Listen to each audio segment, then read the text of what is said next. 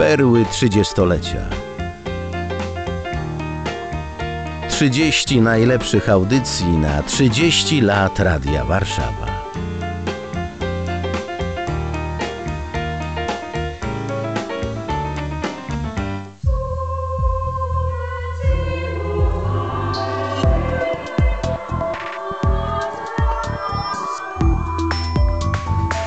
Wiara i nauka.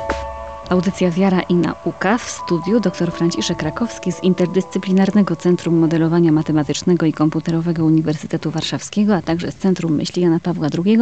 Witaj Franku. Dobry wieczór Moniko, dobry wieczór Państwu. Dzisiaj poruszamy kolejny obraz biblijny, który postaramy się zderzyć z tym, co mówią na ten temat naukowcy. Otóż przejście Izraelitów przez Morze Czerwone. Niedawno w Wielką Sobotę słyszeliśmy na nowo to, to, to piękne czytanie. I zastanawiamy się, jak to możliwe. To pytanie towarzyszy wszystkim, naukowcy to badają, a niektóre osoby wierzące, kiedy usłyszą, że to zjawisko, które wówczas zdarzyło się Izraelitom, może być wyjaśnione naukowo, czasami są na granicy utraty wiary. Miejmy nadzieję, że tak nie jest. Do tego dojdziemy pod koniec naszej audycji.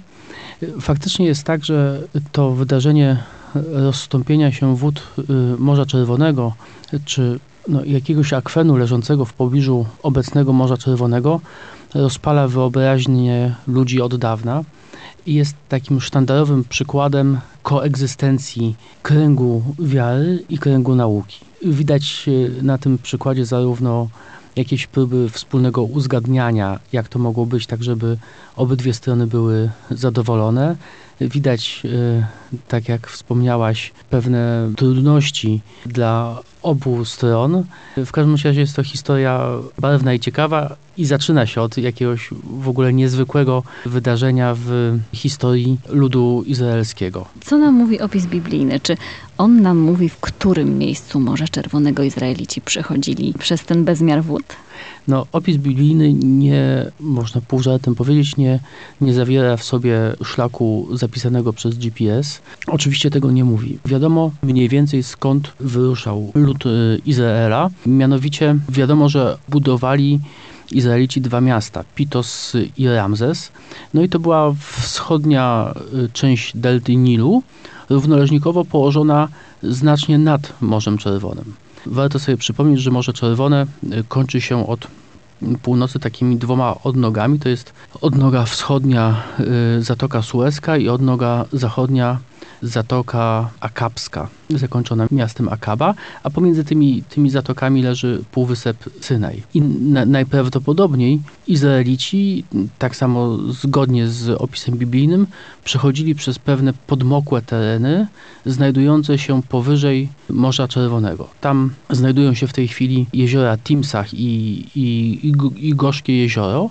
Natomiast w czasach biblijnych znajdowało się tam tak zwane jezioro Trzciny, czy, czy, jezioro, czy Morze Sitowia. Różnie to się tłumaczy. I tutaj też jest pewne podobieństwo między też angielskim słowem reed, czyli, czyli trzcina, a, a red, czyli, czyli Morze Czerwone.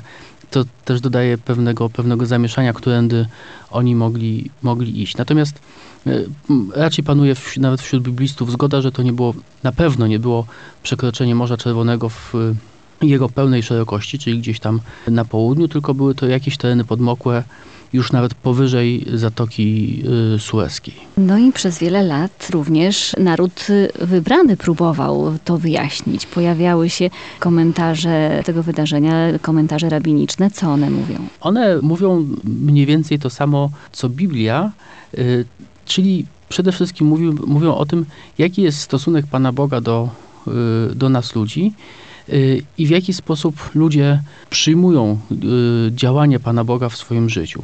Czyli jest to zdecydowanie komentarz, który dotyczą, dotyczy tej, tej sfery wiary, tej sfery duchowości, pewnej już zanurzonej w oczywistym założeniu metafizyki judeo-chrześcijańskiej. Mhm, czyli relacji z Bogiem, który e, z miłości do narodu wybranego spełnia swoją obietnicę. Swoją obietnicę.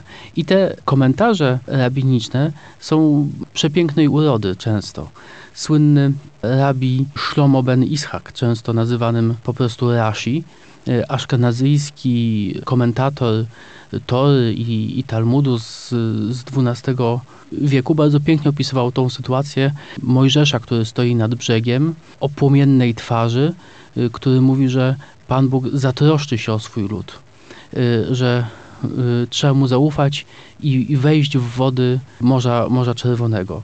No i przerażony naród izraelski oczywiście nie za bardzo chciał mu uwierzyć, nie za bardzo chciał zginąć w odmętach tegoż, że wzburzonego morza, aż w końcu książę Nachszon z plemienia Judy pierwszy zdecydował się na ten krok wiary, ten, ten odważny krok i, i wszedł do Morza Czerwonego i morze wtedy rozstąpiło się, tworząc ścianę z wody po lewej i po prawej stronie, ale dodaje jeszcze e, rabi Rashi, że utworzone zostało 12 korytarzy dla 12 plemion Izraela, które były przegrodzone cienką warstwą wody, niczym szkło.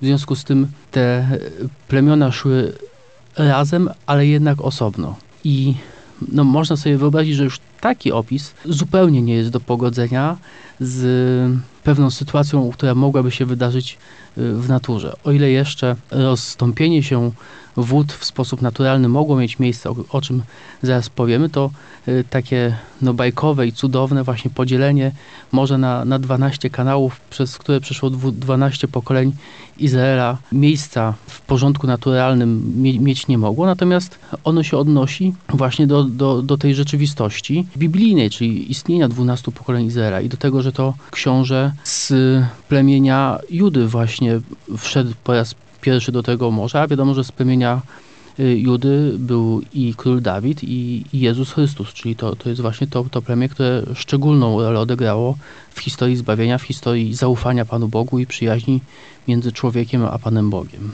I naukowcy czytając te wszystkie komentarze nie dają za wygraną, tylko próbują wyjaśnić to zjawisko naukowo i dociec, co to może być. Tak, no, no próba odkrywania, czy jak gdyby opisu tego wydarzenia z y, punktu widzenia naukowego, czyli z takiego punktu, który pokazuje, że rozstąpienie się wód Morza Czerwonego mogło mieć naturalne przyczyny, zgodne z y, tym, jak działa przyroda, ma, ma swoją długą tradycję. I no, między innymi jedno z ciekawszych i takich bardziej zaawansowanych wytłumaczeń pojawiło się kilka lat temu w amerykańskim Narodowym Centrum Badań Atmosferycznym we współpracy z Uniwersytetem w Colorado profesor Carl Drews, który zajmuje się zasadniczo dynamiką płynów i jest oceanografem takim teoretycznym, numerycznym, matematycznym. Interesuje się w jaki sposób wiatry wpływają na